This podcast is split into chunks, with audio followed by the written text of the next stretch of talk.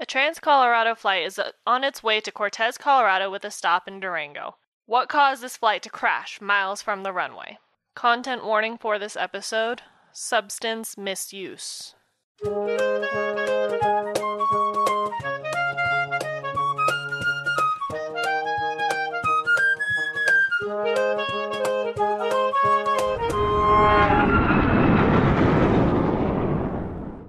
Welcome back to the Hard Landings podcast, everybody. I'm Nick. I'm Miranda. And I'm Christy. Hey, Hi. Hello. hello. Hello. How's it going? I I don't know. How is it going? I don't know. It's snowing outside. It is snowing outside here in Colorado. Uh, Probably in several other places too. We Yeah. are recording this on January 9th. We are actively following the story of the Indonesian plane that crashed. Today. And we'll talk a little bit more about that, I'm sure, in the post episode if you want to hear more about that. Yes, we try not to Check out- speculate too much or anything like that. But we'll discuss for those of you who don't follow such news as actively as we do. Yes, Because it is. people send us stuff. Yes, it is unfortunate. Mm, It is sad news. It is too bad. And on that note, we really don't like to speculate about what happened because, really, honestly, we have zero answers. No one has any we know idea. nothing yeah. except that the airplane crashed in the water. So if you want to hear more about that, you can go visit the Patreon.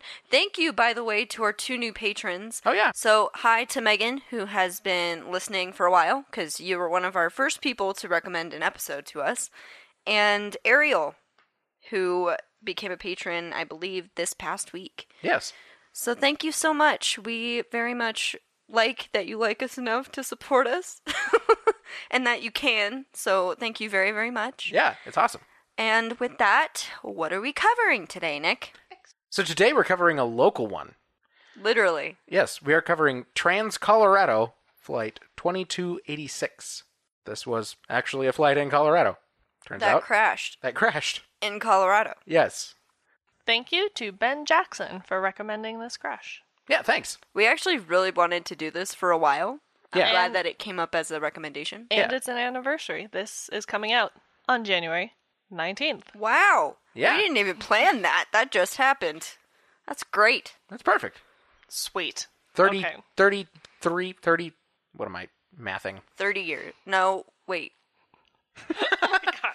Math is when hard. did it when did it 88. 88. 1988. So 32 33 years. 33 years. That's what I thought.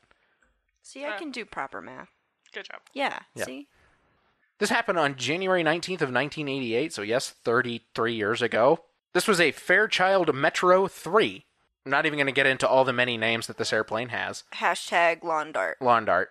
That's a terrible name for this airplane, but that's how they were known. That's how that's what we call them. Yeah, they're still around. They're very active at the airport that I work at, and they are old as dirt. But they were a twin turboprop 19 seat airplane. The 19 seat class of airplane is a really weird class of airplane that's very specific because they're all 19 seat rather than some even number. and that's because they all have a row of three at the back. The flight that we'll be covering is from Denver to Cortez via a stop in Durango, Colorado. Cortez, Colorado. Yep. I don't I don't even know where that is. It's really close to Durango, actually. Oh. The captain for our flight was Steven Silver. He was 36 years old. He had 4,184 hours total at the time, of which 3,028 hours were on the type on the Metro. The first officer for the flight was Ralph Harvey. He was 42 years old, so he was older. He had 8,500 hours total, so more hours, but he only had 305 hours on the type, so he was Oh, pretty new so to the type. He was new to the airplane. Yes. The flight crew reported for duty at 12:30 p.m., so a little afternoon, and at KDEN or Denver. Stapleton International Airport. Yeah, because this was before DIA. Yes, this was before DIA, so this was at Stapleton, the old airport here in Denver, to the operations facility of Rocky Mountain Airways. Okay, let's clarify some things. Oh. This gets really complicated. The flight number was for Trans Colorado Flight 2286, which was operating for Rocky Mountain Airways. So the owner of the airplane and the employer of the flight crew was Trans Colorado. They owned the airplane, had the flight crew, provided this to Rocky Mountain Airways, who was operating the flight on behalf of Continental Express, who sold the tickets. And all of this is owned by Continental as a whole. Wow, that's really complicated. Yes. So, four companies involved. The only one that actually owns everything is Continental, but Trans Colorado was the owner of the airplane and the pilots. flight crew, they were yeah. way down at the lowest level.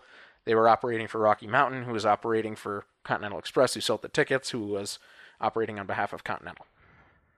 Great. Yes, If you weren't confused before, you're already very confused. it's one of those situations. So they're they're a really small commuter carrier, in other words. The crew was scheduled on a full afternoon slash evening of flying in November 6 8 Tango Charlie is our airplane. This was the so the first flight for them was from Denver to Riverton, Wyoming, and then from Riverton, Wyoming to Cheyenne, then back to Denver, before they would then go on to Durango, our flight we're talking about. The first flight of the day was scheduled to depart at 1:15 p.m., but didn't depart until 2:25 p.m. due to weather delays at Denver. And the late arrival of the plane from with another crew into Denver because of the weather. So these things culminated the airplane left an hour and 10 minutes late. The crew flew to Riverton and Cheyenne without issue. They then returned to Denver, having made up some time, arriving at 5:57 p.m., only 42 minutes late. The flight to Durango was scheduled to depart at 5:40 p.m., which obviously wasn't going to happen since they already landed in Denver after that. And they were planned to fly for 72 minutes down to Durango. The planned cruising altitude was 22,000 feet, with Cortez as the alternate airport. Handy, since that's where they were going next, anyways. yeah. so in case of really bad weather for whatever reason. Yes, Which this is January in Colorado. snow. Normally. Yep. It's snowing today It is in January. in Colorado. So- what do you know? Sometimes it's hit or miss. It is. But Our Januaries are actually usually pretty mild, yeah. but but and I- not necessarily I mean, in the down, mountains. Down south, where this Yes. is, though, they get a lot more snow than we They do. do. Just like how out west gets a lot more snow than we do. Oh, yeah. Where we live specifically. So it's probably going to be relatively snowy. yes. Turns out, Turns out. Yep. The flight was scheduled with 15 passengers and two crew operating for Continental Express. The first officer was to be the pilot flying and the captain was to be the pilot monitoring. The flight actually departed at 6:20 p.m., 49 minutes behind schedule, and climbed straight to its assigned cruising altitude of 23,000 feet. The flight plan was for 22,000, but they were assigned 23,000 by air traffic control. This happens sometimes, but it's not common because they're flying westbound.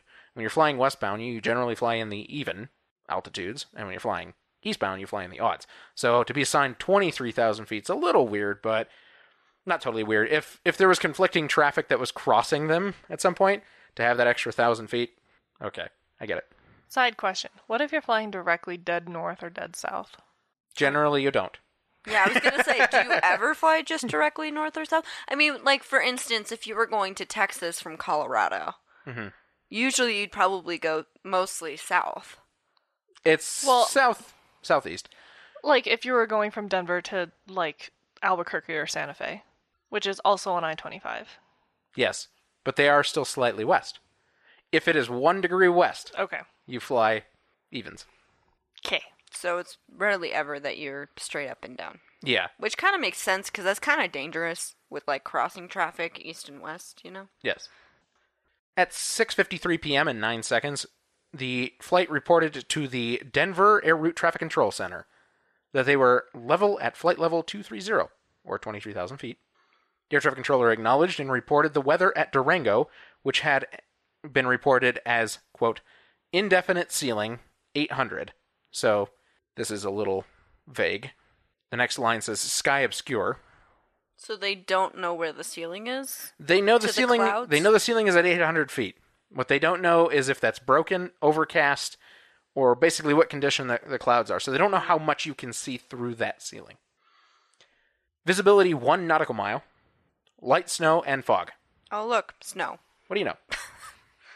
fog. We don't get fog very often here. Mm-mm. I have to say. So having it being foggy and it's snowing, Yeah, A little odd. it is odd. It happens every once in a while, but it doesn't happen very often here. yeah, And it's really weird, especially if you ever drive through it. You're like, what is happening? exactly. I can't see anything. At 7 p.m. and 40 seconds, the air traffic controller asked the flight if they would, quote, rather shoot the ILS or uh, will the uh, DME approach to runway 20 be uh, sufficient? Uh, I don't know. Uh, is it? Yeah, all those us were intentional. They really were.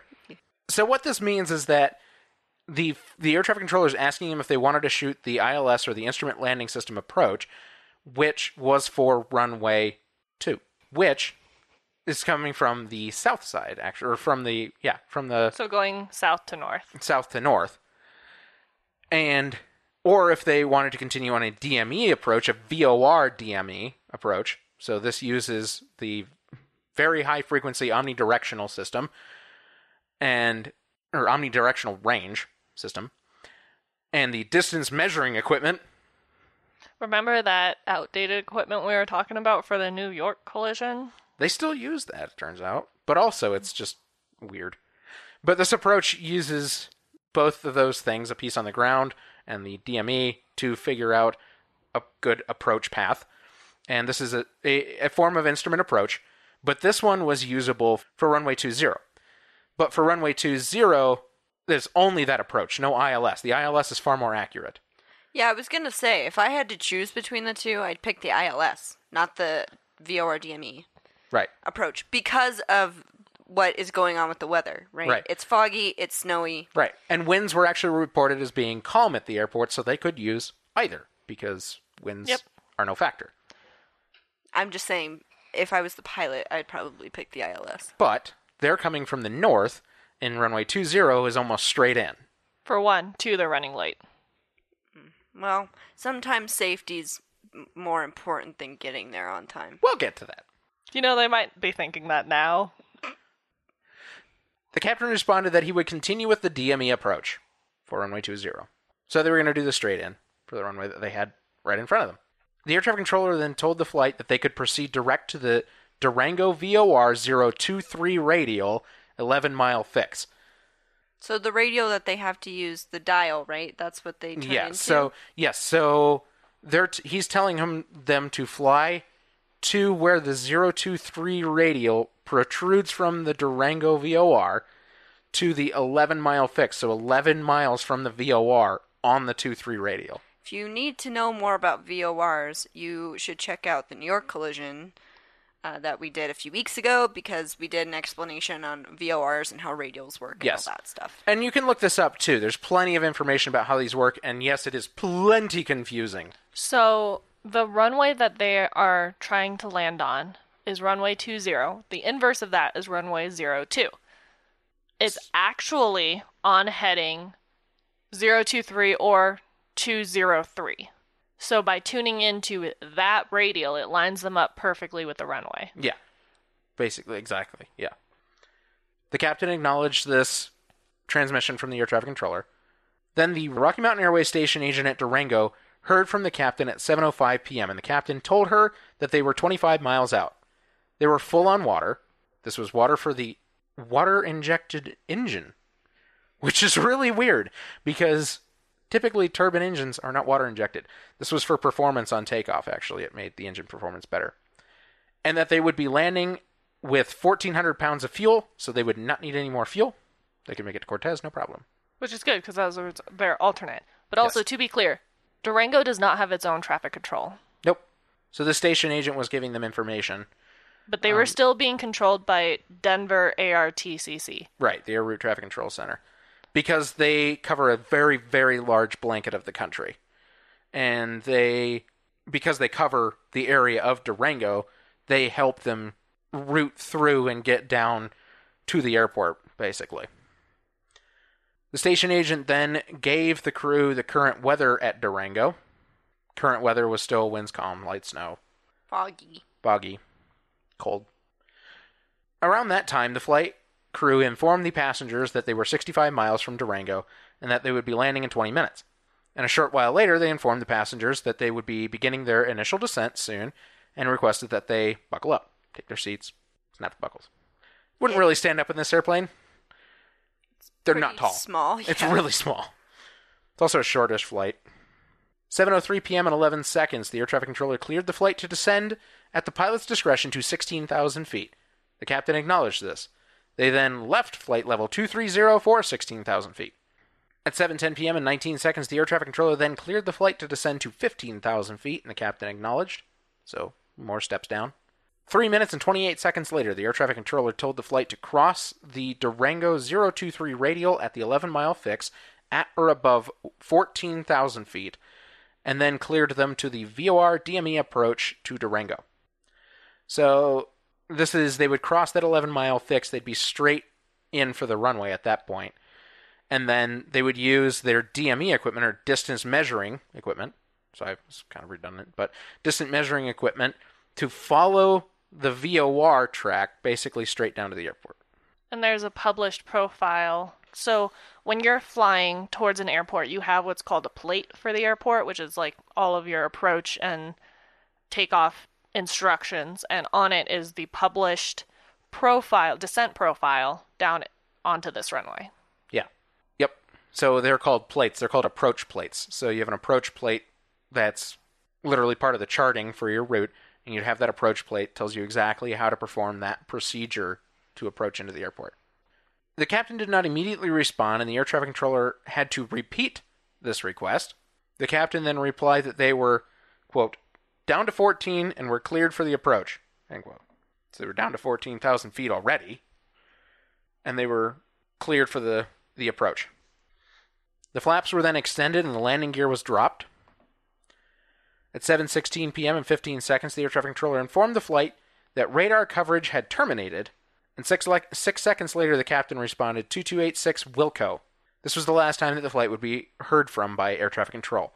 Now, So they couldn't see them on radar? yes, this is normal because they're air route traffic control. They don't have radar for the airport. They can't see past the mountains. So eventually they drop below a certain altitude, they're going to lose radar contact with them. Normally the radar at the airport would then pick them up, but because Durango isn't wasn't a controlled airport, had they had no way of actually like radar contact control of this this airplane. So he was just telling them, "Look, I don't have your full radar information anymore. You're basically on your own for the rest of the approach." It's totally normal. Nothing abnormal about that at all. And for reference, since we said that they lose signal behind the mountains, Denver ARTCC is in Longmont, Yep. still is. Yep. So And when he said, quote, 2286 Wilco, what he said what he's saying is will comply. It's it's actually just a shortened term that's really an acknowledgement, a shortened acknowledgement in aviation. So basically he was saying he acknowledges they're off the They, radar. they can't be seen by radar. Right. The flight passed by Pagosa Springs in Bayfield, Colorado. The passengers could see houses and lights on the ground outside the windows. The airplane then leveled off briefly before it suddenly hit hard, became airborne again, and abruptly pitched up, and engine power increased rapidly. The plane then rolled several times laterally before it hit the ground and slid to a stop, five miles short of the airport, in the middle of a Ah. field. And so it goes. The airplane broke apart and was extremely severely damaged. When they had that initial hit, they hit terrain. They lost part of the left wing. The airplane then careened out of control and broke into several pieces once it hit the ground again, slid to a stop in the snow.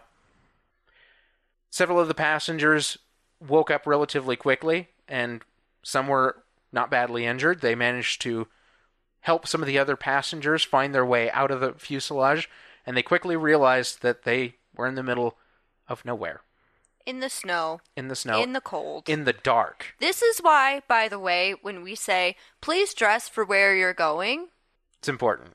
because if you, let's say, and this happens in Colorado, you are in Stapleton and it's 50 degrees. Right. It could be 30 degrees in Durango. Right. and literally it happens all the time where part of the state is relatively warm part of the state is super cold Yes. so you should wear a jacket Yes. so if something happens like crashing and Right. I'll discuss how cold it was later. you can you don't freeze to death Yeah. in the middle of nowhere These passengers quickly realized that they were in the middle of nowhere, in the snow, in the dark. And they realized that some of the passengers were severely injured. So they quickly tried to find their way to any kind of civilization. The ones that were uninjured did end up finding a highway relatively quickly and were able to track down people, wave down people driving by to help them get emergency services to the plane. In the meantime, at Durango, the plane was overdue. Be it that there aren't many flights there, the uh, emergency services that were at the airport are very well aware when a scheduled flight is coming in, and when the airplane goes overdue, they know something happened. So they were immediately aware and they immediately started a search. And they got information very quickly about where the, the airplane was, be it that it was in a field, it was very difficult for them to get to the wreckage. They were able to get there and get the survivors out of there. However, they quickly realized that not everybody did survive. Nine of the 17 on board perished. Seven passengers, two crew. Right. Seven passengers, two crew.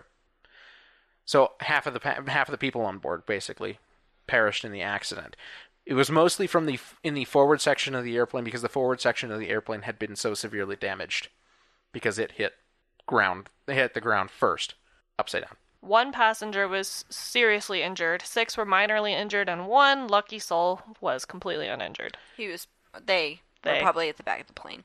This was pretty miraculous, to be honest, because of how hard this airplane hit the ground. But there were survivors, and that was important. Because everything that I just read to you was everything they had in the report for the story, and that's everything the investigators had to go on to start their investigation. Wasn't much. Everything seemed to be going just fine up until the moment they suddenly hit the ground. This investigation was performed by the NTSB.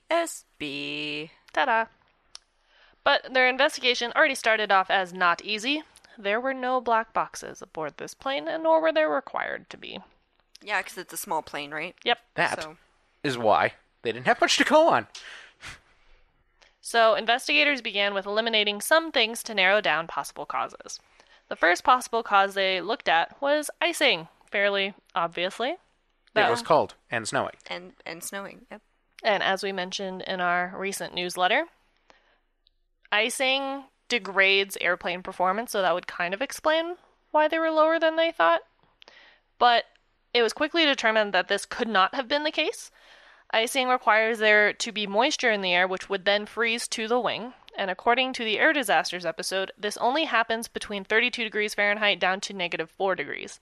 The reason investigators knew pretty quick that icing wasn't the cause is that the temperature at the altitude they were looking at at the time was negative 24 degrees Fahrenheit. Way too cold. To ice. Yep. Yes. There was there would be no moisture in the air that could stick to the wing.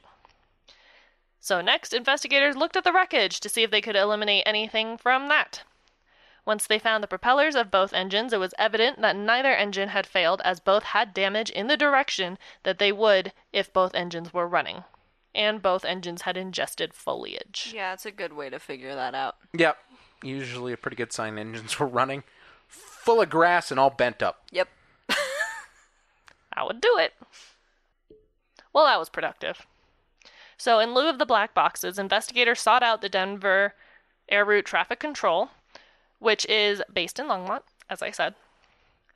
Based on the radar data and transponder data, investigators were able to put together the descent profile of the accident flight and compared it to the published descent profile from the airport's plate.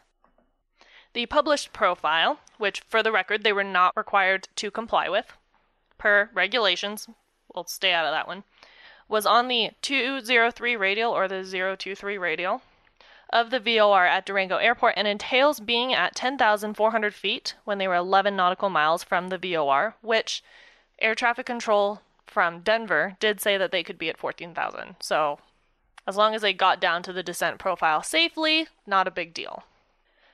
Then the published profile says to descend from there to 9,400 feet when you're seven and a half miles out, descend to 8,400 feet, five miles out, down to 7,600 feet, three miles out, and then one and a half miles out, descend to the minimum descent altitude or MDA of 7,200 feet.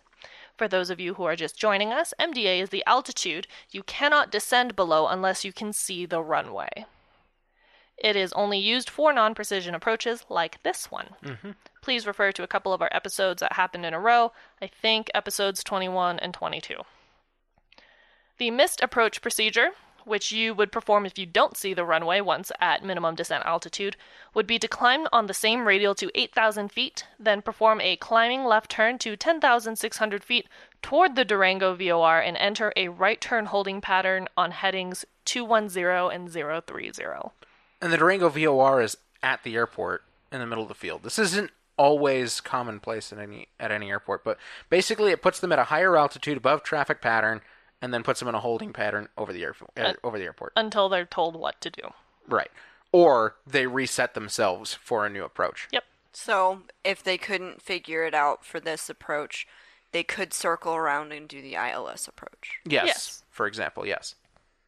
Now let's take a look at the accident flight's descent pattern.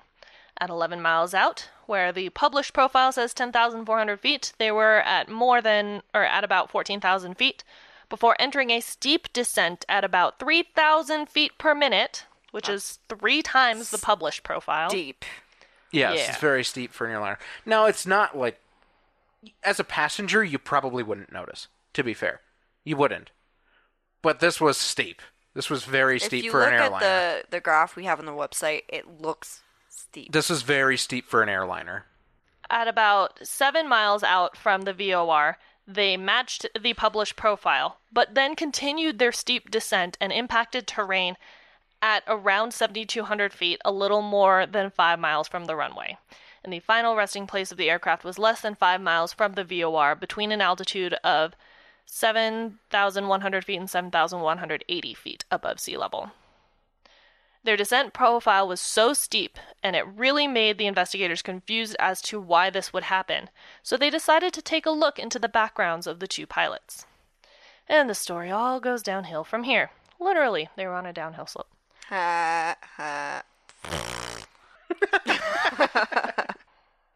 The captain had worked for Pioneer Airways as a captain on the Metro 3 until they ceased operations in May 1986, at which time he was hired by Trans Colorado Airlines two weeks later, but was hired as a first officer. Since he was previously a captain, he got promoted within the month back to captain. Good for him. Thanks. His colleagues described him as highly skilled, very intelligent, and self confident. But many of the airline's pilots, including the chief pilot, criticized his tendency to rush. He had an affinity for being on time and taxiing quickly to maintain a schedule. One dispatcher said that the captain had a reputation of getting a plane from behind schedule to on time by the end of the day, which they were already on track to do. They were initially very behind, but they were already catching up by the time they landed in Denver.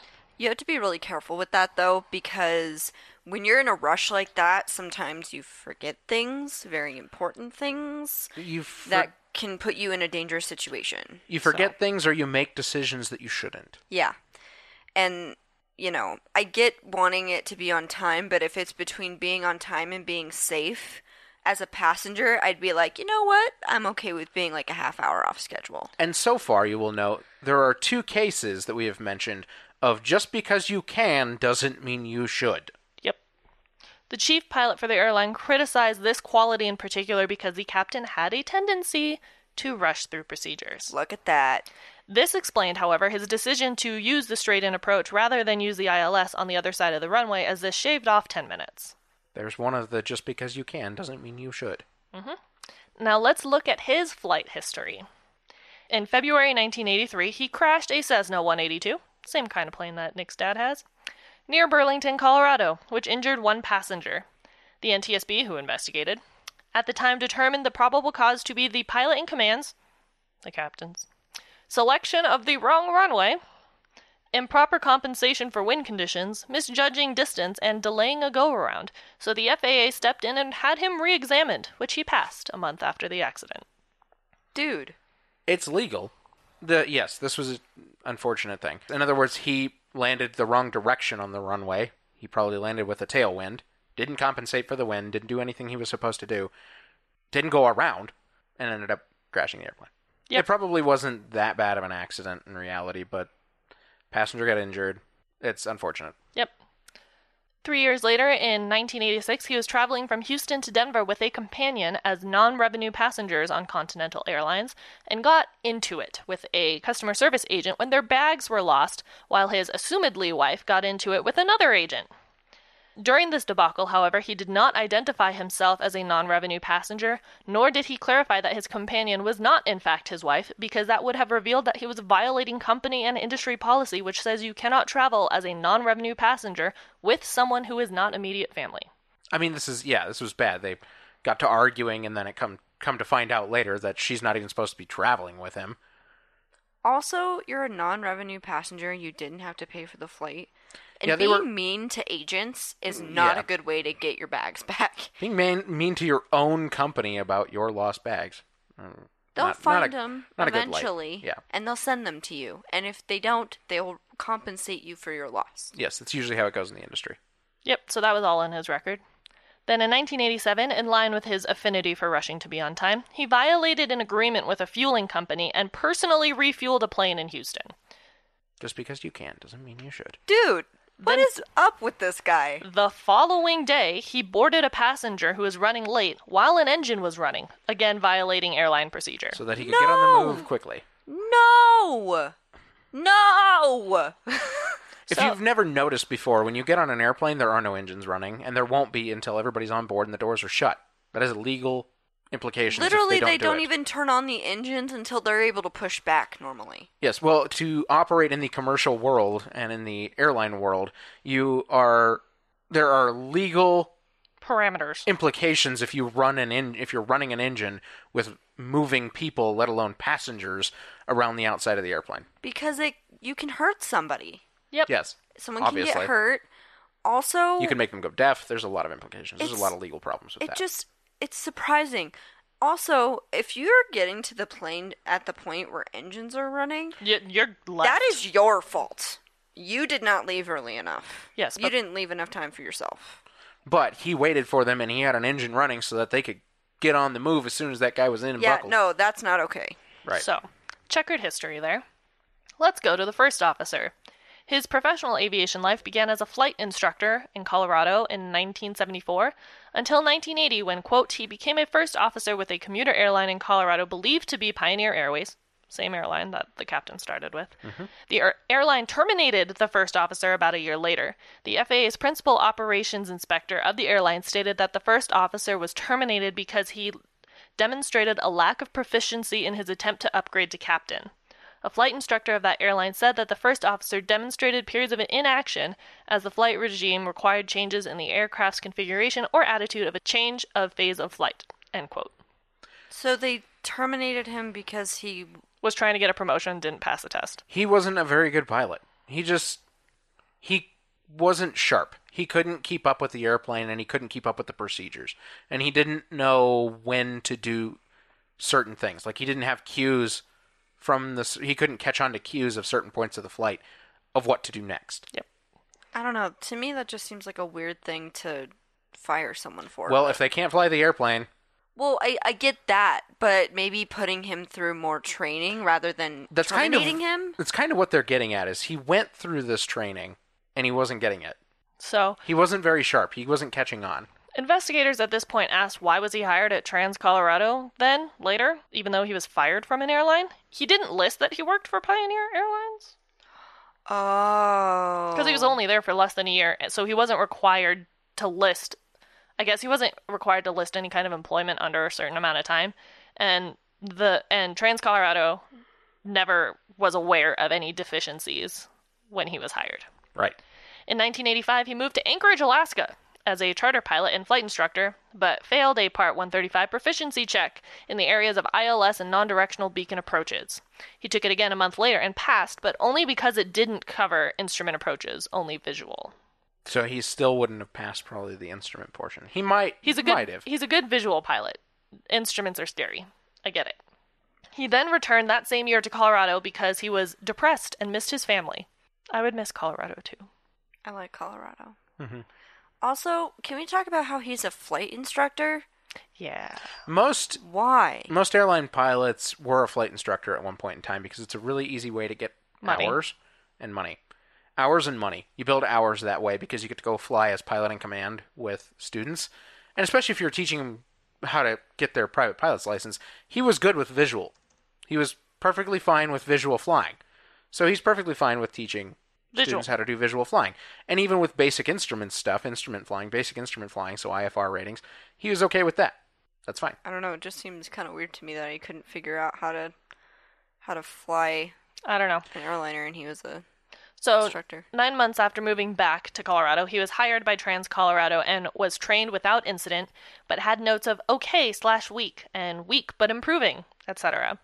He passed another Part 135 proficiency check, this time including ILS and VOR approaches. So, he passed. He's learning slowly, but learning. He's getting there. He's getting there. This evidence suggests that on the instrument flight he may have neglected his instruments and not paid attention to his altimeter, distance, measuring equipment, etc. So that's kind of what investigators are thinking at this point. It's pretty important because the distance measuring equipment was what they were using for Yep. this approach. So we have two not great history pilots, but they had gone for a while now without incident. Investigators believe that, quote, because the crew flew the approach straight in with a tailwind, mind you, Yes. On their approach, there was a tailwind. Mm-hmm. Not at the airport, but on the approach. They flew the approach at a high descent rate at an excessive ground speed. Further, because they failed to adequately monitor their instruments, they allowed the airplane to descend below the permissible altitude and strike the ground. End quote. But this seemed kind of weird for two relatively experienced pilots. At about this time, one of the surviving passengers came forward to investigators and said that while boarding the flight, she had smelled alcohol on the breath of the first officer. Who was the pilot flying? Oh, no. This is where you start to get mad. But, wait.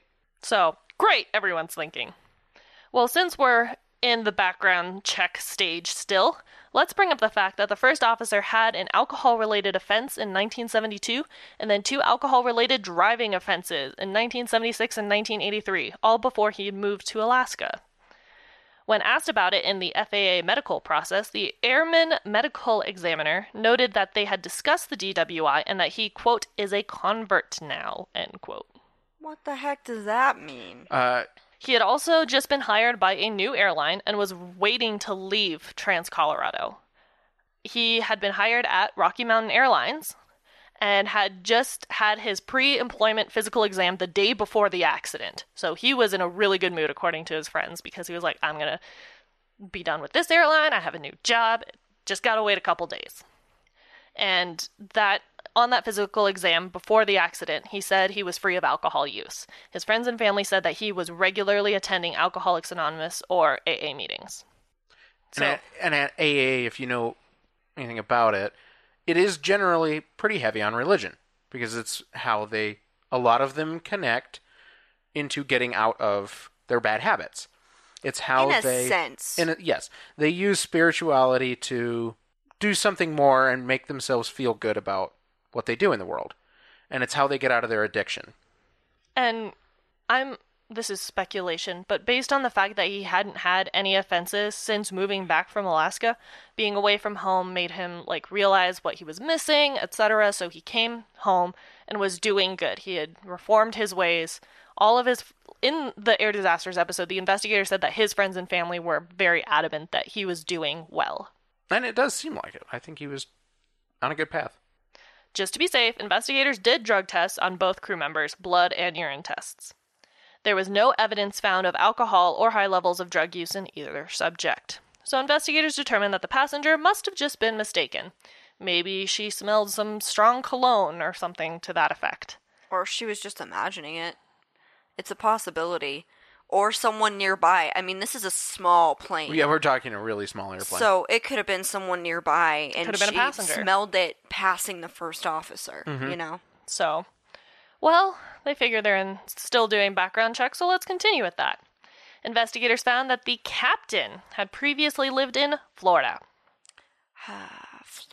Florida. and their Department of Highway Safety and Motor Vehicles had records that his driver's license was suspended on November 1st, 1980, before he moved to Colorado, but they did not keep records on why it was suspended. There's a lot of reasons your license can be suspended. yeah, there are. He then moved to Colorado and failed to tell the Colorado Motor Vehicles Division that his previous license had been suspended. Once in Colorado, who keeps better records, apparently, he had five driving convictions. Oh my god. Oh, oh no. one for speeding, two for improper yielding of right of way, and two for disobeying a traffic signal or sign. Two of these involved car accidents. Well, the airline was apparently unaware of his previous aircraft accident, car accidents, and driving convictions. Well, you might remember that the captain had the whole mishap with his companion, who was not his wife, but was a lady friend that he was traveling with. A lady friend. This next part I'm going to read directly from the report because it's a spill the tea moment that I don't want to mess up. We got some tea that we gonna spill. It's tipping over. It- Here it goes. Oh god. So this is all a quote, and I'm so sorry. Section 1.175 Human Performance The Captain. The captain had dinner with his parents in the Denver area the night before the accident.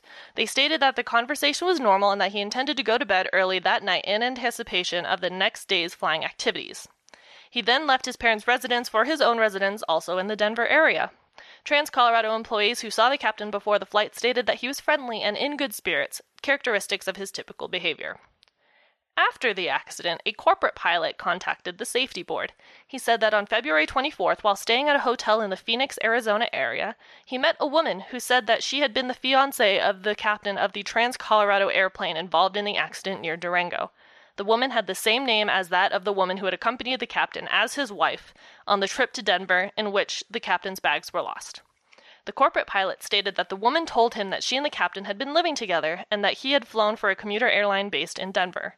Further, he stated that she said, I'm sure glad we were able to bury him right after the accident, because the night before we had done a bag of cocaine, and I was worried that the autopsy would say there were traces of this in his system before he died. What the actual fuck? She admitted to Yeah. him that she and the captain had used cocaine periodically. The corporate pilot added that he did not consider the woman to have been incoherent or inebriated.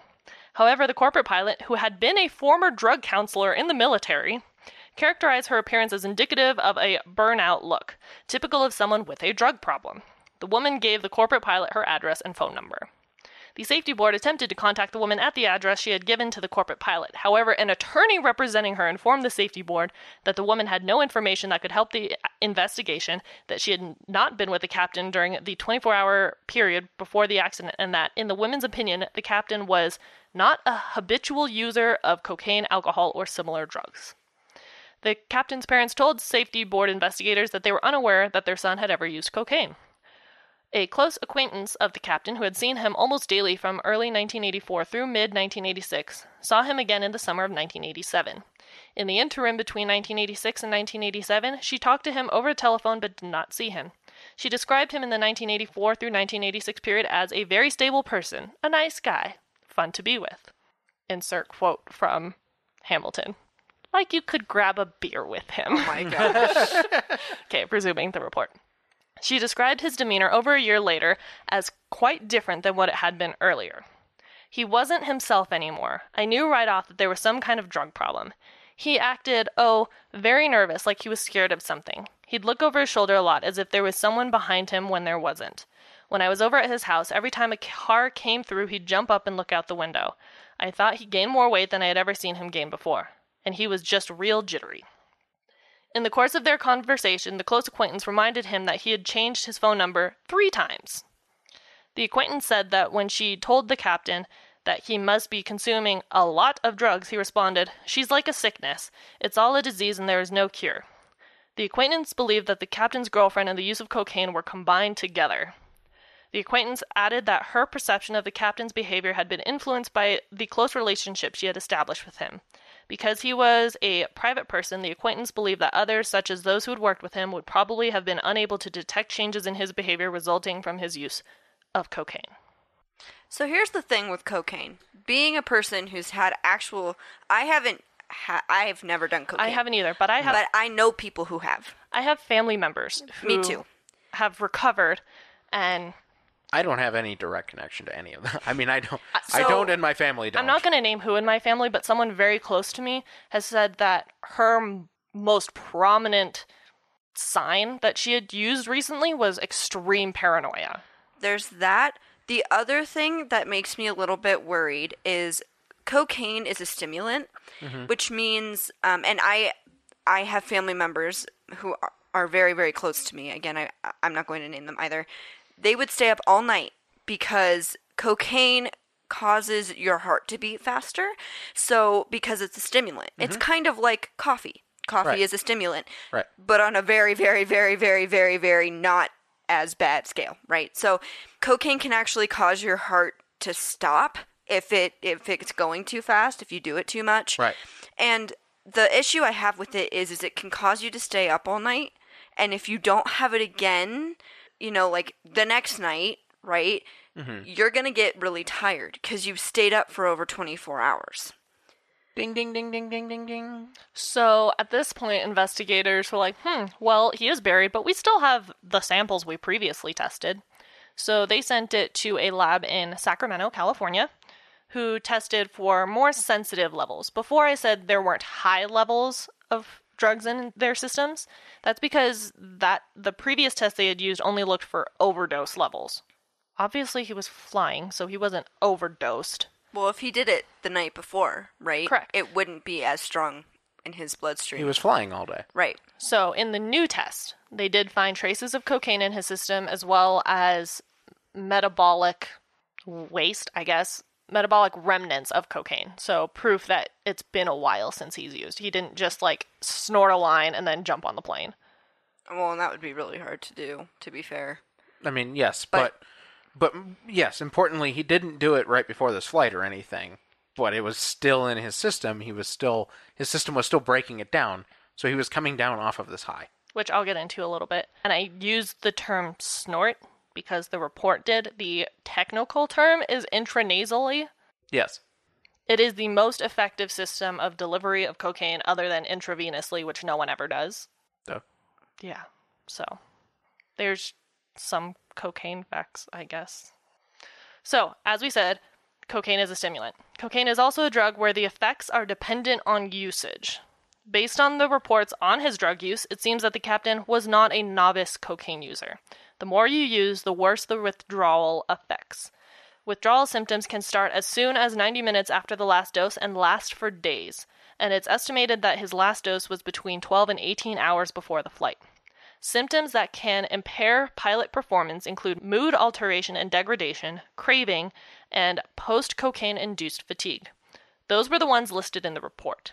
The main symptoms listed in the report, and that I know from those in my life who have recovered from cocaine addiction, are more related to sleep deprivation. That's what I was going to say. Yep. It's a stimulant, it keeps you up and alert. According to a representative from the DEA who helped with this investigation, it is likely that the captain did not sleep most of the night before the flight. Investigators concluded that the captain's use of cocaine caused insomnia and therefore impaired his b- abilities to fly and monitor the first officers flying, though they cannot conclude the extent of the impairment and its effect on his piloting and perception skills. But he was fatigued. He was fatigued, not paying attention to the instruments, not Right. monitoring well, the I flight. mean, he was in withdrawal, right? Absolutely. If you've ever seen someone, or if you have, I mean, I don't know. I don't know you friends. yeah. I don't but- judge you. I can't We- say I've really ever. I've but- never had withdrawal symptoms before, but I've seen it. And you get shaky, you get sweaty, you start, you know, you can't focus because your body's craving whatever you're not having. Mm-hmm. The main ones that I've noticed in the family members very close to me were irritability Yeah. and fair. just being tired because you don't sleep. Because um, when you're in withdrawal, you're a full out dick. Also, the paranoia is incredibly real. Yeah.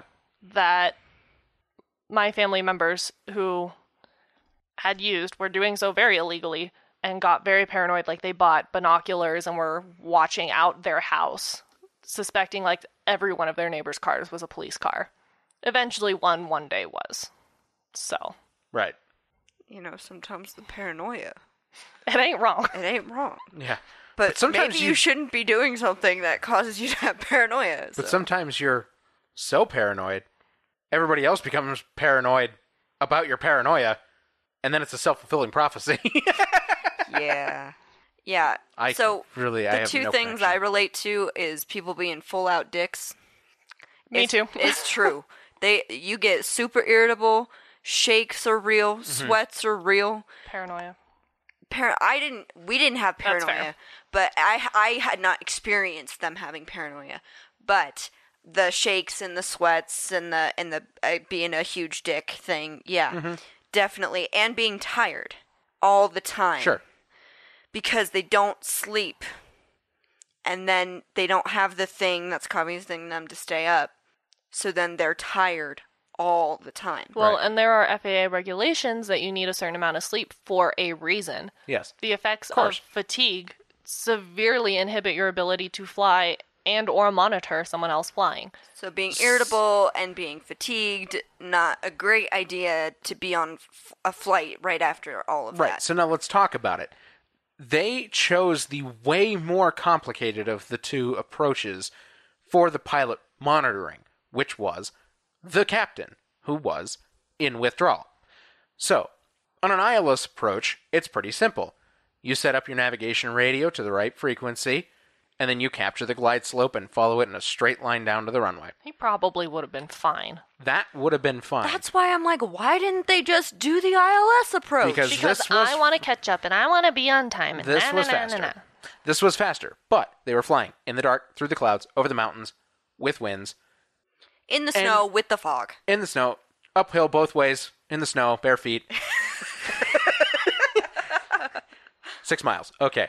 So, in any case, so they're doing all of this, and this descent requires a series of steps.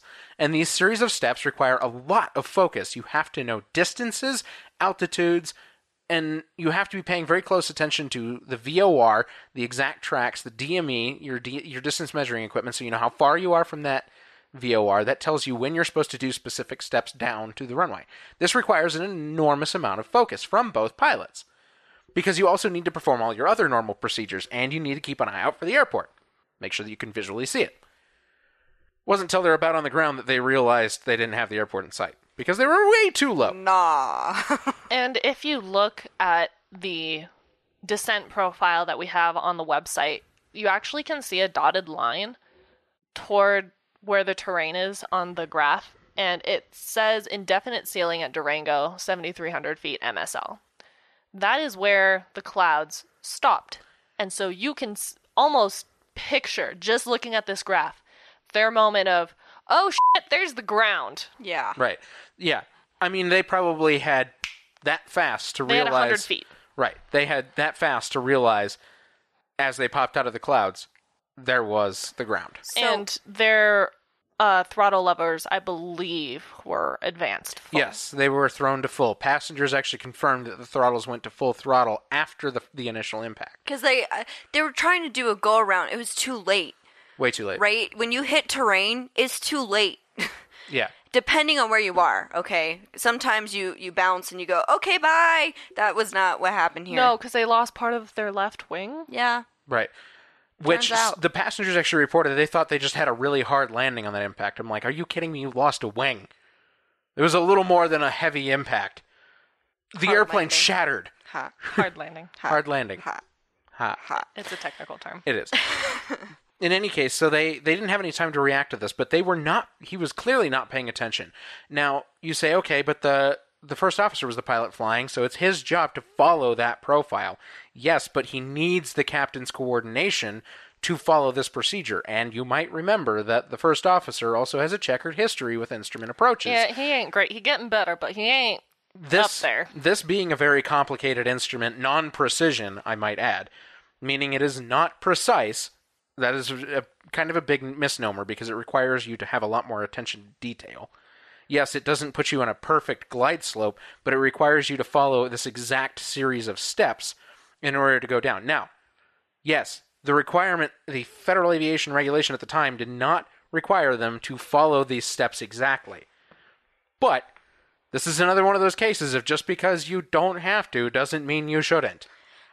what basically everything comes out to the first officer was set up for failure right when he got on that plane with the with the captain because and here's why I say that they're in the dark they're in the snow they can't see etc the whole point of having two people in the cockpit is mm-hmm. so one person can help figure out where everything needs to be while the other person's flying the airplane Right. and we've said this before most crashes happen on takeoff or approach. Right. Okay, so this was on approach. You're getting closer to the ground.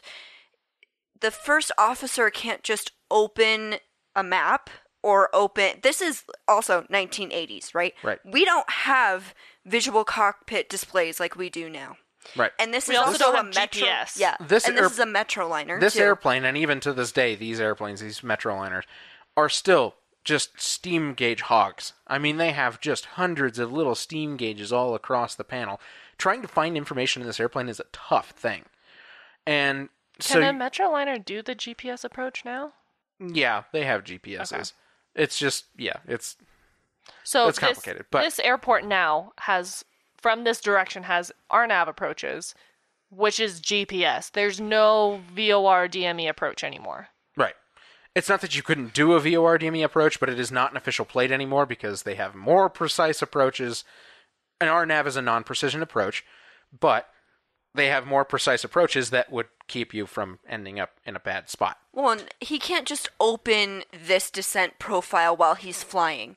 That is the job of the person who isn't flying the aircraft. Right. That would be the captain. And the captain is withdrawing and not paying attention. And Right. so he was set up for failure when they decided to do this instead of taking the ILS approach. Yes, exactly. You could argue that the only reason they made it to this flight is because all of his other flights that day were visual, and he and the first officer was a good visual pilot. Right. Right. So things were going well most of the day up until this point, where they were put in a really tough situation. the the tragic thing that I realized is this first officer, he was doing everything right. He was going to meetings, he was cleaning up his life, he was getting his proficiency checks in. And he was trying. He was trying. And he was trying to fly the aircraft. And his death was not the fault of his own substance misuse. no. It was the fault of the guy sitting to his left. Yep. which is why you shouldn't be using at all Right. if you're going to be flying an airplane at all. I mean, it's We'll get into that. Too. federally illegal. Yes, But yes. it is. It's it was probably federally illegal at this time. Yeah. So- but this is also the 80s, which my dad mentioned. Not just the 80s, but the 80s in Colorado, which apparently cocaine was a really big deal at the time. Okay. All right, I'm taking his word for it on this one. all right. We're gonna take a little breakity break. yep. Ryan Reynolds here from Mint Mobile. With the price of just about everything going up during inflation, we thought we'd bring our prices down. So to help us, we brought in a reverse auctioneer, which is apparently a thing. Mint Mobile unlimited premium wireless. Have to get 30, 30, bit to get 30, bit to get 20, 20, 20, bit to get 20, 20, bit to get 15, 15, 15, 15 just 15 bucks a month. So, Give it a try at mintmobile.com slash switch. $45 upfront for three months plus taxes and fees. Promo rate for new customers for limited time. Unlimited more than 40 gigabytes per month. Slows. Full terms at mintmobile.com. We're back. So, for findings.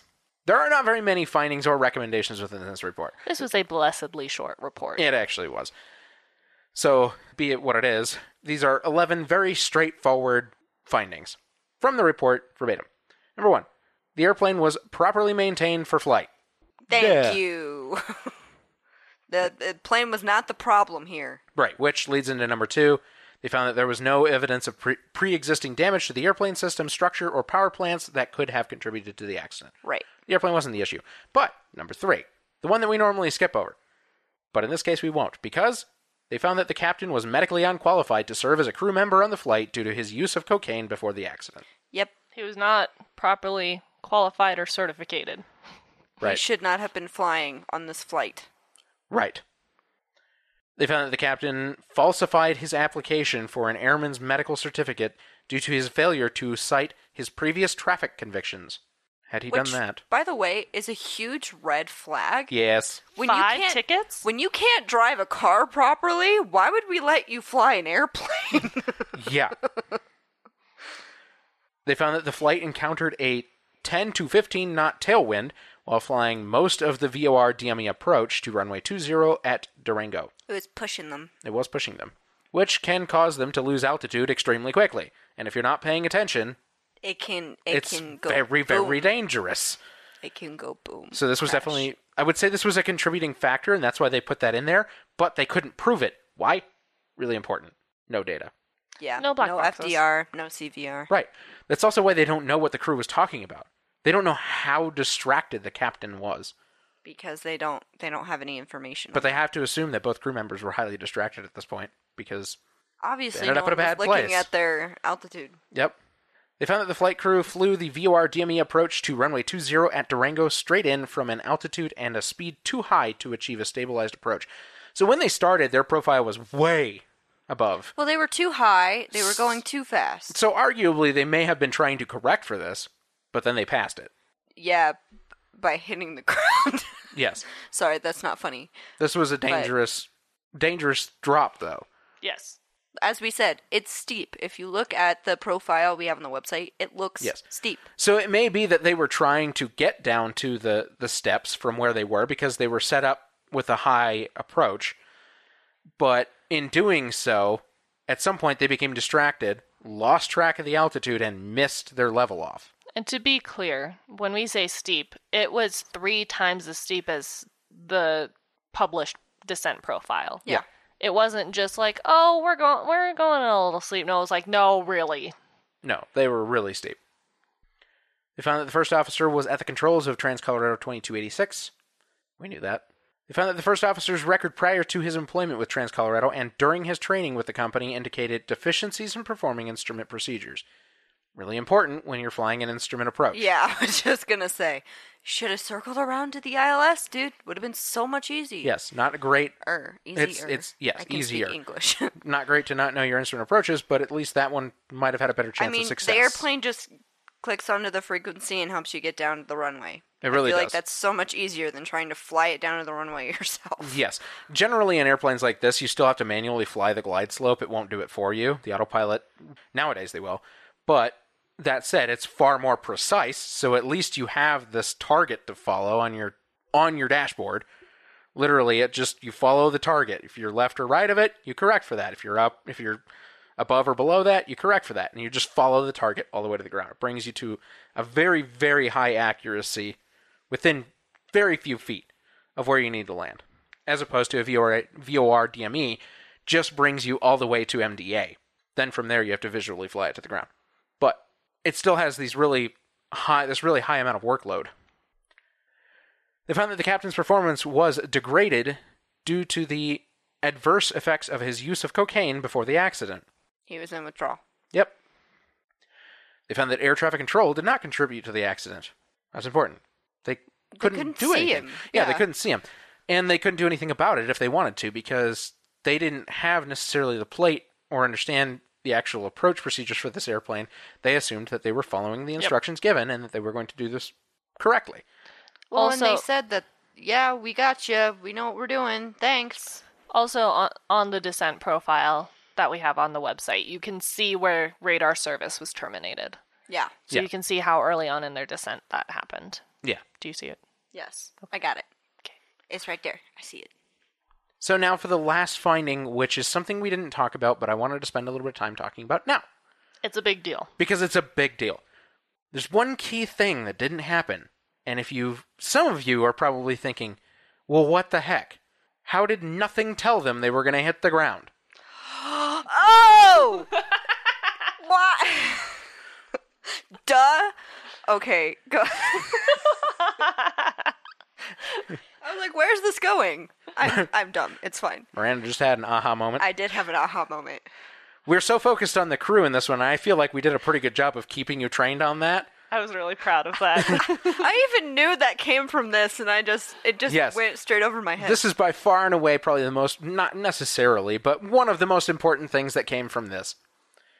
They found that a ground proximity warning device probably would have alerted the crew to the airplane's increasing proximity to terrain and may have prevented the accident. GPWS. Yes, Investigators GPWS. found specifically that it would have sounded 23 seconds before impact. So they would have had the chance to correct.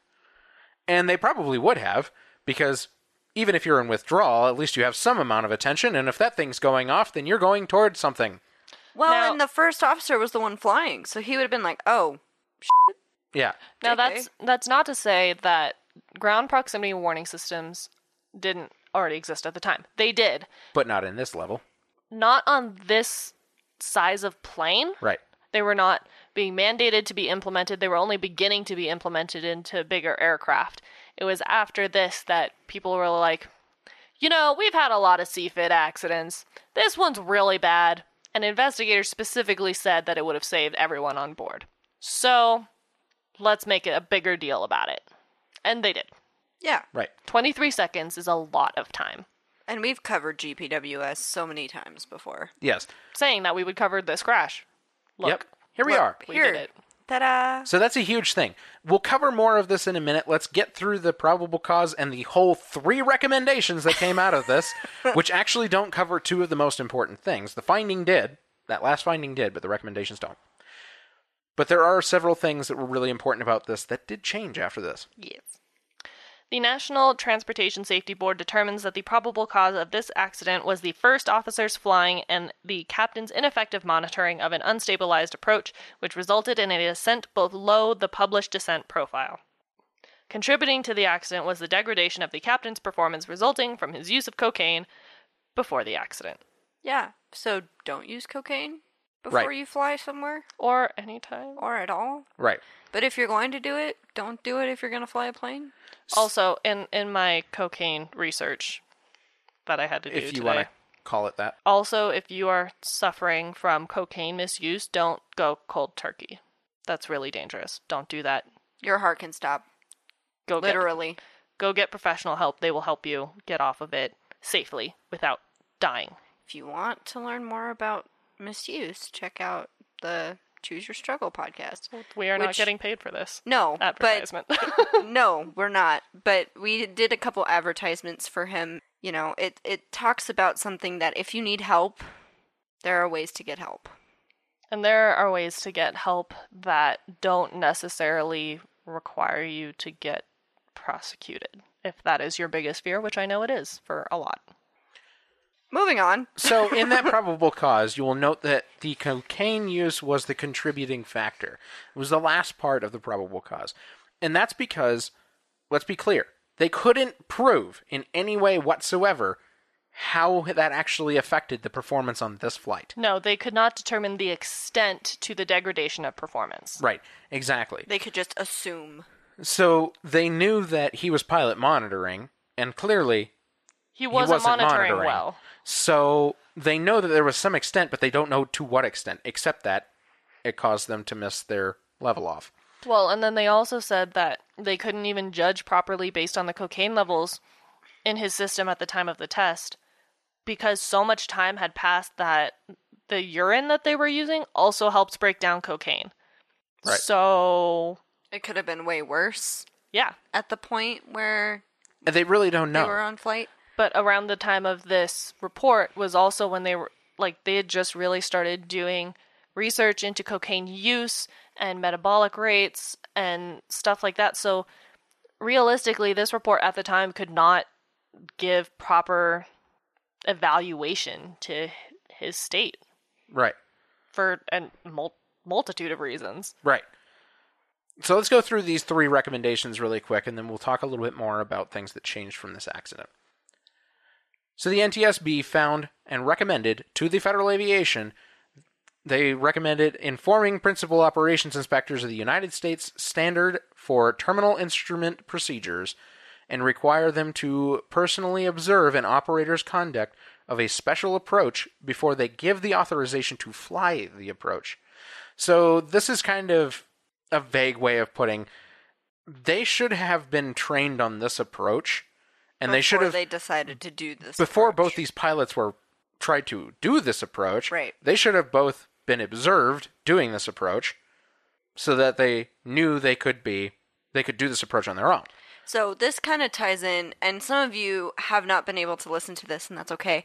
I did Korean Airlines Flight 801 several months back on a Miranda sode, and the same, similar to this, not cocaine or anything like that, but b- being trained on an approach that has to do with the VOR DME, mm-hmm. very important because it's different in certain areas, and you have to follow a chart to tell you what you need to be at and what level Right. offs you need to be at to get down to the runway. Right, exactly. And if you're not following that and you don't know what you're doing, you can crash. Yep. And look what happened. Yep. They recommended providing guidance to operators of scheduled revenue passenger service to assist them in, in obtaining relevant information from previous employers about the piloting skills and abilities of prospective pilots. So making sure that they don't they weren't terminated for being a pilot? Yeah, have Right. better background checks. Yes, we'll get into background checks in a minute. Background checks were huge. They were they already existed, but not at this level. Also note that was most of my section was talking about their background. Right. That's why background, checks. Muy importante. And then a very important one. They recommended distributing and periodically updating a as needed the Department of Transportation's study data available on the impact of drug use on transportation safety to all aviation medical examiners. In addition, information on the detection of drug use should be disseminated to aviation medical examiners. So, those are the three recommendations, but there's really big key things that actually changed after this that aren't mentioned here. So the big one that we've referenced a lot is they increase the frequency of drug tests among pilots. And Yes. you can tell the effects of that by you've never heard of this happening ever again. Yeah, basically. The drug testing on pilots is very commonplace now. They do it all the time. There's also monitoring, and now you the medicals that you are required to have for flying require drug tests at this level, and they require a lot more frequency and a lot of scrutinizing the pilot's actual physical shape Which is medical shape. important because if y- if you're not in good enough physical shape or you're using drugs or alcohol, you could potentially be a danger to yourself and everyone on board of your aircraft. Right. So drug testing is a big one. Another one, background checks. Yeah. they weren't doing background checks very well. And I mean, it wasn't just the FAA in this case. The captain got a driver's license in Colorado after his was suspended in Florida, which shouldn't have happened. No. No. And then his yeah, and then he had a really bad driving record in Colorado. So He was, he That- was the transplant that moved here and didn't know how to drive. and then that driving record also wasn't given to the FAA somehow Somehow. or the medical examiner, and he was allowed to fly. Also, so Pas- passengers. going back to the fact that he had his license suspended in Florida, I think it's fairly obvious that um he lost it because he couldn't drive well. Right. Maybe because of drug use. I don't know. But he couldn't drive well here. I imagine he probably didn't drive well there. Right. So background checks is another one. Huge one. Black boxes on airplanes with 10 or more seats. Oh Yep. yeah, that one's a big deal. And this specifically, so this was not a Part 121 operation. This was not a commercial service. No, this was a charter operation or a regional carrier, commuter. this was a commuter. Commuter is the term. They were part 135. And so they, in addition to Part 121 operators, Part 135 operators got looped into that mandate as well. Yes. Because it's important when you have passengers on board. It's a big deal. It it's important to know if there is an accident, why that happened, why loss of life happened. right. because you know people want closure people want to know what happened investigators want to know what happened so it doesn't happen again Thankfully in this accident they had just enough information going around and going around the fact that they didn't have black boxes that they were able to determine roughly what happened. But there are so many questions they never got to answer and so many things that they don't know and never will know that unfortunately they can't give the perfect answer to the families. Yeah. To this day, the quest to expand use of black boxes still continues, especially since last year's accident with Kobe Bryant. Now there's a huge push to have black boxes mandated in helicopters Yeah. because they don't know what happened in that crash because there were no black boxes. Right. Last big change. GPWS. yeah Ground proximity warning system. it's on these airplanes specifically Yes. on smaller airplanes Yes. GPWS now can go all the way down to the smallest of airplanes because we have the Both ground proximity warning system and TAWS. yes, you have TAWS and WAAS. So TAWS is the terrain avoidance and warning system, and it's put into smaller planes like general aviation planes. Yeah. TAWS is really common. Wide Area Augmentation System There you go. is an air navigation aid developed by the FAA to augment the global positioning system with the goal of improving its accuracy, integrity, and availability. So what that really does is more the accuracy of GPS, so that things like TAWS and GPWS really can help them. Because if it wasn't that accurate, i.e., some of the older GPS systems that were installed on these metros, for example, weren't highly accurate. They couldn't give you like within exact location within feet at any given second. They were kind of like a rotating beacon, like I'm here, now I'm over here, now I'm way over there, now I'm way over there, and in those span, in that little span of time, you could be popping out of the clouds and 100 feet from the ground. So GPWS was huge, and going into airplanes like this, and now the fact that it can go all the way down to the general aviation level, what with ADSB and all these things that allow the planes to communicate with one another and have a better understanding of where they are in space, makes these airplanes very smart. And it keeps pilots from getting themselves into situations like this. where they get to a point where they can't recover from. I mean, if they had that extra 23 seconds, they probably would have been fine. Yeah. They would have called a go around and gone around. And Yep. probably went to the other ILS. Runway with the ILS, which I would have done to begin with, as I keep saying, because it's the smarter decision. But But you're not a pilot. yes, but that, it still doesn't mean it wasn't the smarter decision. Right. So now uh, we want to address a listener question that we received. From, I believe his name was Lance? Yes, Lance. Okay, so we're going to take this in baby steps. We're also not going to go through all of the parts of this question because it is long and extensive and we but we address most of it. So, the first part is cost is the reason genuine imitation parts are used on planes. For the official parts, what is the markup from the manufacturer distributor? We all know everything in aviation is expensive. The lessons, the airplanes themselves, fuel, maintenance, etc. What would it take to bring the parts and maintenance costs down so that flying might come down a bit, which might increase the number of people getting involved?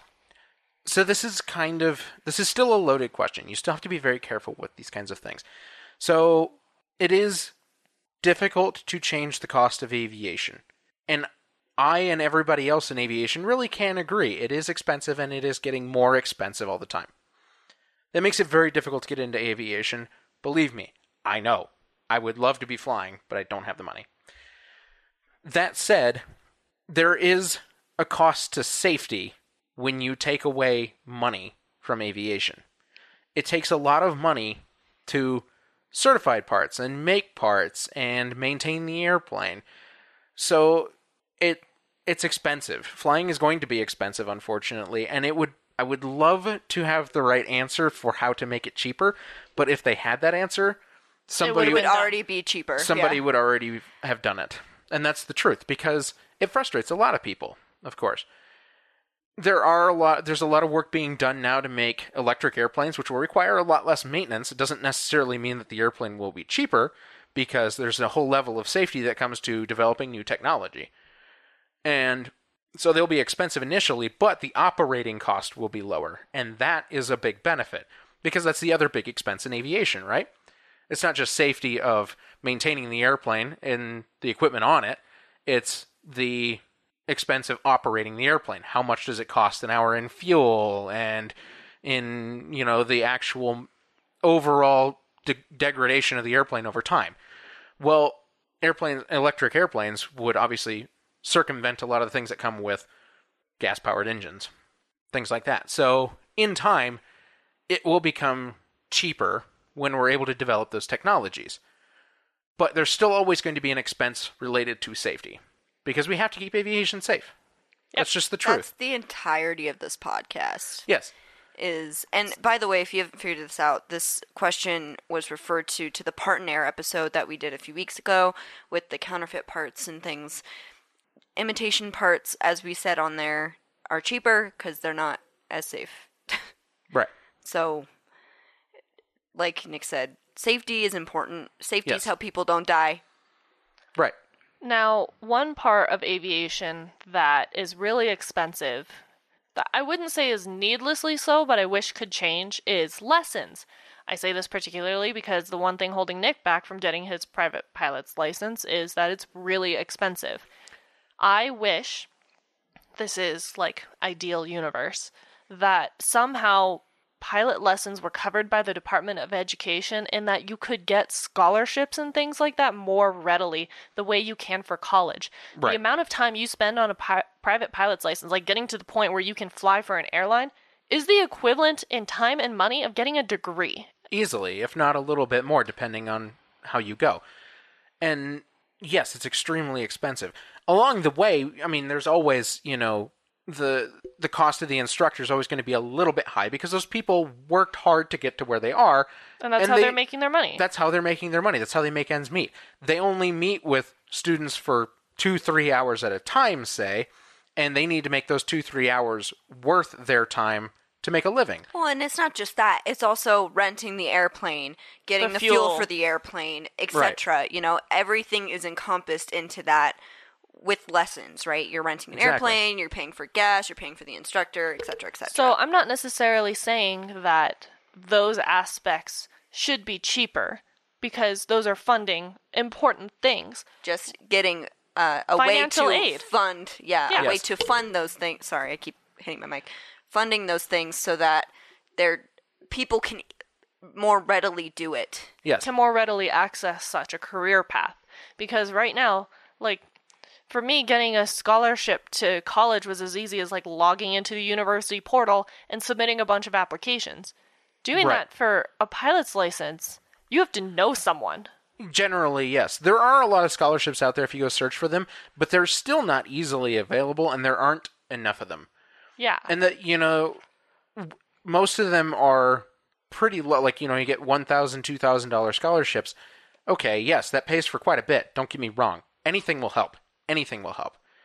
But the cost of aviation, just to get all the way to the point of actually being able to do your get your your actual airline transport rating is astronomical. I mean, you are going to be tens of thousands of dollars in the hole. I asked Brendan, and I, I won't say a specific number because Mm-hmm. I actually don't know how much he's actually spent. I don't know the exact number, but, I know roughly what he's Yeah, so I asked him how much in the past six months, because it's been about six months or so, Mm-hmm. since you started this, have you spent to get your private pilot's license? And he told me around ten thousand dollars. Mm-hmm. is ridiculous. the only reason That is more than an entire semester at Metro. That's about a year at CU Denver for me when I was there, that is. Right. But And that's just to get your very, very basic rating. and he couldn't get financial help with that. The only reason that Brendan could afford that is because he lives at home. Yeah, he saved up the money to do it. and, And he, good. And he works as a teacher, so he also like he drove Uber Eats. He did all of this stuff just to make that six months possible. And once he gets his license, I don't like maintaining that kind of flight time is hard. It is. At that point, you won't have to pay for an instructor, but you still have to rent the airplane, which is expensive. We, you know, him and I were talking about this recently, and in doing uh, trips we want to do eventually, and he was talking about okay, taking the airplane for one overnight to we picked a destination, wasn't terribly far away, but it was far enough away. So the cost of fuel and the cost of overnight and the cost of rent the airplane for two days, say, and the whole thing works out to about six hundred dollars. That's ridiculous. That's a lot of money. That's so much money.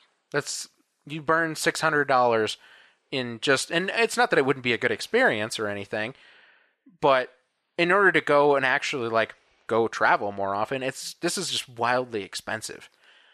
But there's again a lot of reasons behind that, and a lot of it is safety. You want that airplane to be maintained correctly, so the cost of maintaining that airplane is going to be high, and that's just kind of how it is in aviation. It's there's no precise answer for this. I wish I could give a more concise answer, but that's how it's always been. Yep. So the second part of this question that we're going to read is What is your opinion of airline pilots who learn via the military, which our taxes pay for, then go on to those fairly lucrative careers in the airlines? It might not seem, seem as relevant in the COVID times, but it has been in the recent past and might be again in the future. So before you answer, because I have an answer to this, is those people who go into the military, specifically the Air Force, right, Mm-hmm. but sometimes the Navy too, A lot of times. they have to go through training.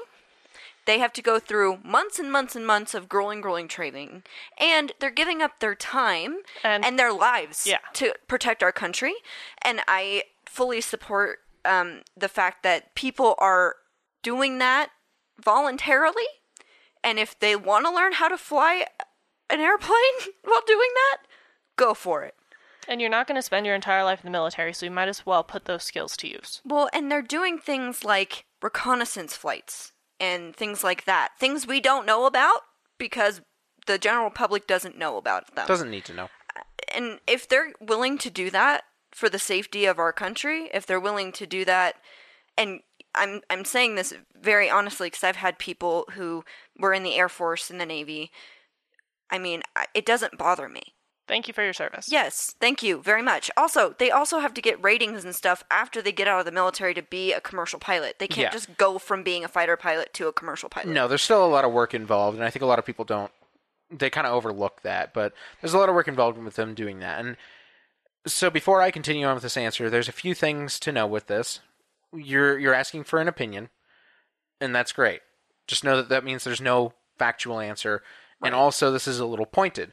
So we're being cautious because there is a fine line here between a factual answer and an opinion. being a taxpayer and understanding this, my opinion is I don't mind it. I don't. I would not be willing to do this at all. I also know that the phrase fairly lucrative career, you doesn't start out that way. When you start at an airline, you're not making anything. Right. And You don't go straight to captain after being out of the Air Force. You have to build your way up. You have to get your ratings. You don't even get to go to a main airline where the money is at. You No. start regional, if that. Right. Charter. and I know that these people go into the Air Force and they don't have to pay for their training, but you have to understand that they are paying for it in some way. It may not be through money, but there are a lot of other ways that they pay having to go through this training in aviation when they're in the military. They, pay, could die. Yeah, they pay with their lives, they pay with their time, they pay with a lot of other ways. I mean, there's there's a lot that goes into this. They spend a lot of time training. And so this is again a little bit of a pointed question, and so we're not going to go a whole lot deeper than that. Nope. The the taxpayer part of this that's always been a big gray area and a big hot topic for many many years. And I understand that. And there's still no right answer for that necessarily either. So there's a need and a want, and they are two different things in the Air Force. And there's a need for pilots, so they're going to have to do it anyways. And there's a lot of them that go in there wanting to do it. And it's good for them, so it's a good way to learn. And then eventually they're going to be out of the Air Force without a job, but they have now the skill to do this thing. And it's still going to take a lot of their time and money eventually to get to the point where they could be in the airlines. So it's this is a this is a tough topic, and we'll kind of leave it at that. Yeah, But thank you for listening and thank you for the question anyways. We do appreciate it. we really do. And if again, if anyone else has a question, we will address your question. It might take us some time since we record ahead of schedule. Yeah. Sorry. So, yeah, and it depends on how much research and stuff we have to do for the weeks that we have to record, but again, we all we always appreciate a question period. And it doesn't have to be aviation related, although we love aviation related questions. It can be about us, it can be about podcasting, it can be about anything really. We'll answer it for you. Yeah. It's probably easier to answer a personal question than a question that requires us to look some stuff up, but For example, my favorite color is teal, and mine is purple. Mine is red. Now you know. and that's the color of our XLR t- cables to our Yep. microphones. Yep. Yep. Yeah. All right, so that was Trans Colorado Yep. Airlines flight. 2286. I knew it started with I the was two. gonna ah Damn it. I was gonna try to let her get it. It's fine. 2286. Thank you so much for listening. If you'd like to hear more or have more content per week, you can check out the Patreon page. Thank you for all the patrons that we've had so far. Those of you who keep contributing to us, we hi- highly appreciate you. Yeah. And it helps keep this podcast growing. Yes, it does. Thank you so much. And if you want more stuff, but you don't want to be a patron, we get it. Hard times, COVID. Yes, we do get Understandable. that. Check out the newsletter. You can subscribe on the website. You can also, you know, send us listener stories and questions. Uh, and we'll put those in an episode for you as well. I believe that this is the last week we are accepting submissions for the January aviation stories, which is the your first aviation experiences. That's just the theme. You could submit any story you want. We'll read it. Right. So we already have five from David. Thank you. Thank you. There's a lot of firsts, and I can't wait to hear it. Yeah, it, it's super exciting. But if you have a first you'd like to share with us, or just a story in general you'd like to share with us, that information and form is also on the website. Again, thank you so much for listening. We appreciate everyone every week. We've gotten more listenership recently. It makes us feel really good. Thank you. And we will catch you all next week. Stay safe, stay healthy. Keep your speed up. Please like and follow us on Facebook and Instagram at Hard Landings Podcast and on Twitter at Hard Landings Pod. Subscribe and leave a five star review on the platform you are using to listen. If you would like to see photos and sources for this episode, please visit us at hardlandingspodcast.com, where you can also leave us feedback and ask questions. This episode was researched and written by Nick and Christy. Our theme song was written by Miranda and performed by all three of us plus Leo. And our logo is by Naomi from Not a Monster, Not a Boogeyman. Thanks for listening. Catch you next time.